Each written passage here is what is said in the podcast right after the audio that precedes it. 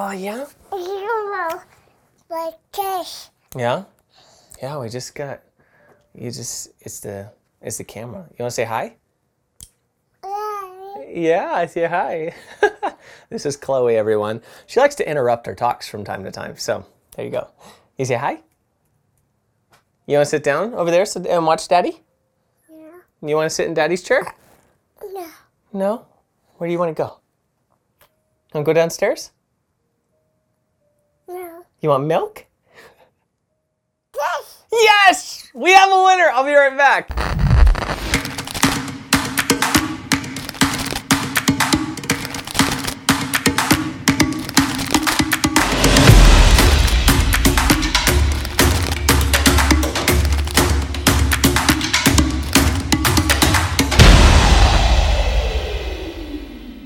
What's up, everybody? This is Josh from Practical Theism. You know, a lot of churches really dog the Catholic and Orthodox churches because of that taboo word of tradition. You know, when it's thrown out in dialogue. We don't need your tradition. We have the Bible, etc., etc. You know, what's really fascinating to me is that typically most non Catholic and non Orthodox Christians utilize tradition without even recognizing it. In fact, their particular denomination is entirely built on a foundation of tradition. So, why the animosity? I think that there's really a couple of ways to approach this idea of tradition. The first is by way of drawing a distinction between the big T tradition and the little t traditions. Big T traditions are those things that are passed on as a matter of belief and dogma for the Christian faith. I mean, think of something like the Bible or the Trinity or the administration of communion. These things may be explicitly or implicitly laid out in Scripture, but, but, they were refined and defined much more explicitly throughout the centuries following the resurrection. To deny that a church body has no tradition not only defies logic, but defies scripture as well. In fact, you can't even use the basic tenets of the scriptures because they are a product of tradition. They stemmed from, spawned out of, and carried within them, guess what? Tradition. Listen to how St. Paul puts it in his second letter to the Thessalonians, which again is with us because of the tradition of passing this letter on down through the centuries. And I quote So then, brethren, stand firm and hold to the traditions which you were taught, whether by word of mouth, word of mouth, what is that? Orally, guys, word of mouth, or by letter from us, end quote. Traditions passed on. How? By word of mouth. What is that?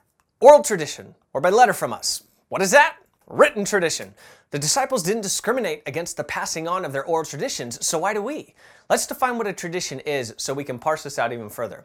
A simple Google search will reveal it to mean, quote, the transmission of customs or beliefs from generation to generation, or the fact of being passed on in this way, end quote.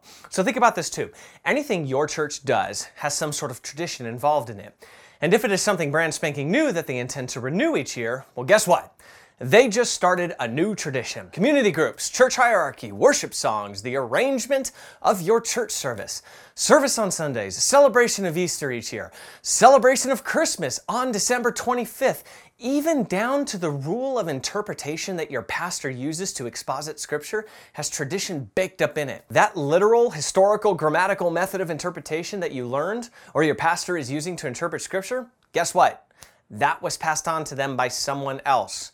The question you have to probe with, in my estimation, would be this Is that interpretation consistent with the long interpretive tradition of the faith so that you are consistent with the teachings of the apostles and what they passed on? So let's just scrap this talk about we don't need tradition, we just need the Bible. Yes, yes, you do. You do need the Bible. But you need and operate with tradition, even when you don't think you are. Because guess what? Chloe's back. That's what. Even if you think you are coming up with something revolutionary that nobody has ever thought of or considered before, you are sitting on a 2,000 year old tradition that has probably considered that before. Part of the perks of being in the year 2018, I guess. So let's reunite the great tradition that was given to the apostles and that their successors unfolded throughout the years because that is a cause for great unity and joy as the story, the history, and the spiritual and intellectual tradition of our faith is something to get excited about and to share with the world. And if you haven't already, hit that like button, pound that subscribe button so you can get more of this awesome content, and we'll catch you next time.